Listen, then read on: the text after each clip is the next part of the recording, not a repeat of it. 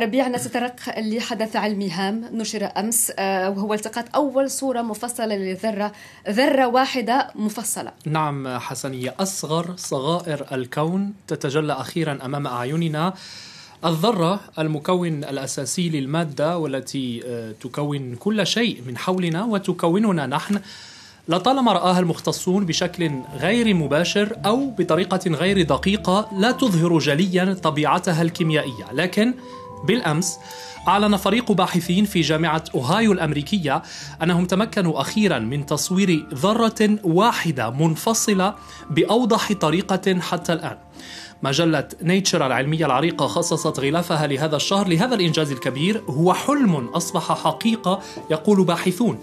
إنجاز يفتح المجال أمام تطور كبير في مجالات عدة كصناعة الأدوية أو الكمبيوترات الكم الكمية وغيرها من المجالات. لقد تم تصوير الذرة بالأشعة السينية المسح الضوئي بالأشعة إكس نفس الأشعة التي تفصح أمتعتنا في المطارات أو التي تفحص عظامنا في المستشفيات لكن عكس الأمتعة والمستشفيات نتحدث هنا عن الذرة الصغيرة والصغيرة جدا.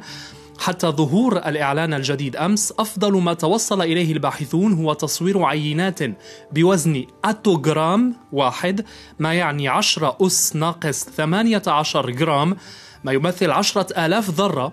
عشرة آلاف ذرة. اليوم إذن من تصوير عشرة آلاف ذرة انتقلنا إلى تصوير ذرة واحدة منفصلة قفزة نوعية بالطبع. حسنية. وكيف تم التوصل إلى هذا الإنجاز ربيع؟ بفضل التطور الذي أحدثه الباحثون في جهاز معروف منذ سنوات ألا وهو جهاز السينكروترون بالعربية نقول المسرع الدوراني التزامني. جهاز يسرع الجزيئات التي تنتج الأشعة السينية إكس بقوة كبيرة قوة ضخمة مقارنة بأجهزة المسح الضوئي في المطارات مثلا. بالإضافة إلى ذلك طورت جامعة أوهايو جهاز مسح برأس كاشف رفيع ودقيق جدا جدا ما يمكن الجهاز من رصد أي إلكترون تصدره الذرة. فلكل ذرة بصمة خاصة عبر طاقة الإلكترونات فيها. العمل كان هائلا للنجاح في رصد ذرة واحدة ووحيدة لصغرها وضعف طاقتها. بعد أكثر من 12 عاما من العمل ما صوره فريق جامعة أوهايو بالأشعة السينية ما صوره هما ذرتان. ذرة حديد وذرة تربيوم.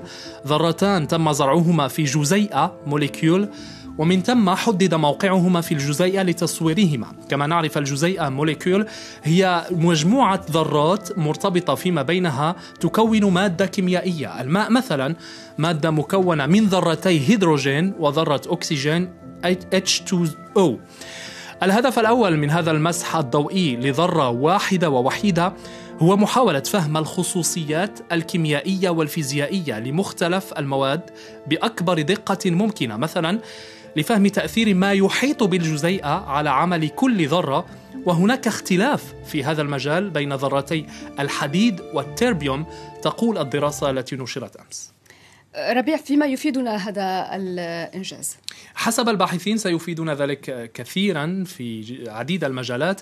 سو واي هلا وهو أحد المشاركين في البحث يقول في بيان صحفي إن هذا الاكتشاف الجديد سيغير العالم. حسب تعبيره.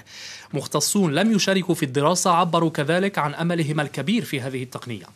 فبفضل سبر أغوار أصغر صغائر المادة بهذا الشكل الدقيق يمكن تصور تطبيقات في مجالات عدة. التكنولوجيا أولا في مجال أشباه الموصلات أو الموصلات التي تدخل في تكوين الحواسيب والحواسيب الكمية أو الكمومية تحتاج لهذه الدقة الكبيرة. تلك الحواسيب الكمومية إذا ما طورت بشكل كبير ستدخل العالم عصرا تكنولوجيا جديدا.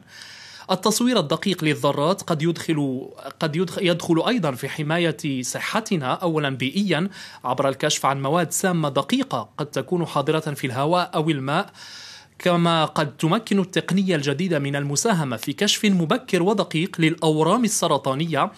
كما ستساعد في فهم أفضل لعمل الخلايا فيما يسمى بالبيولوجيا الجزيئية. وبالطبع هذا قد يساهم في تطوير أدوية شديدة الفعالية وهو المجال الذي يعقد عليها المختصون آمالا جمة حسنية. كيف يمكن إذا لهذا الكشف الدقيق على الذرات أن يساهم في تطوير أدوية جديدة فعالة كما ذكرت أه، لفهم ذلك حسنية يجب ربط ما تحدثنا عنه حتى الآن بثورة أخرى بدأت في السنوات القليلة الأخيرة وخصصت لها مجلة نيتشر مقالا مطولا في عددها الأخير ألا وهي الثورة التي تطال مجال الكيمياء الجزيئية. نقرأ في عنوان المقال كأنه سحر يمكن للكيميائيين الآن تحريك ذرات منفردة داخل وخارج قلب الجزيئات. لفهم أكثر يجب أن نذكر بأن الأدوية ما هي إلا جزيئات كيميائية في غاية الصغر يتم تطويرها لمحاربة هذا الداء أو ذاك. جزيئات كيميائية أي ترابط بين العديد من الذرات فيما بينها كما قلنا سابقا أن تغير ذرة من الذرات داخل هذا الترابط يعني تغيير خاصيات الدواء. لا سيما إن كان ذلك في قلب ولب جزيئة الدواء وليس فقط في غطائها الخارجي. وبالفعل اقترب الباحثون من تغيير لب الجزيئات على مستوى ذرات منفردة عن طريق حذف أو إضافة أو تبديل كل ذرة على حدة. هو نوع من الجراحة الدقيقة على مستوى أصغر ما يكون المادة ما يعد بتسريع اكتشاف أدوية جديدة يعد ذلك أيضا بالرفع من فعالية الأدوية الموجودة حاليا والتقليل من أعراضها الجانبية.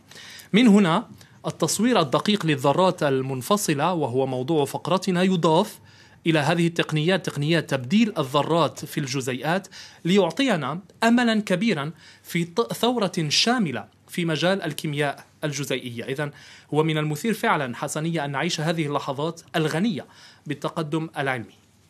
حدا موفقا اذا للعلماء. شكرا جزيلا لك ربيع أس إبراهيم على هذه الفقرة. العالم علوم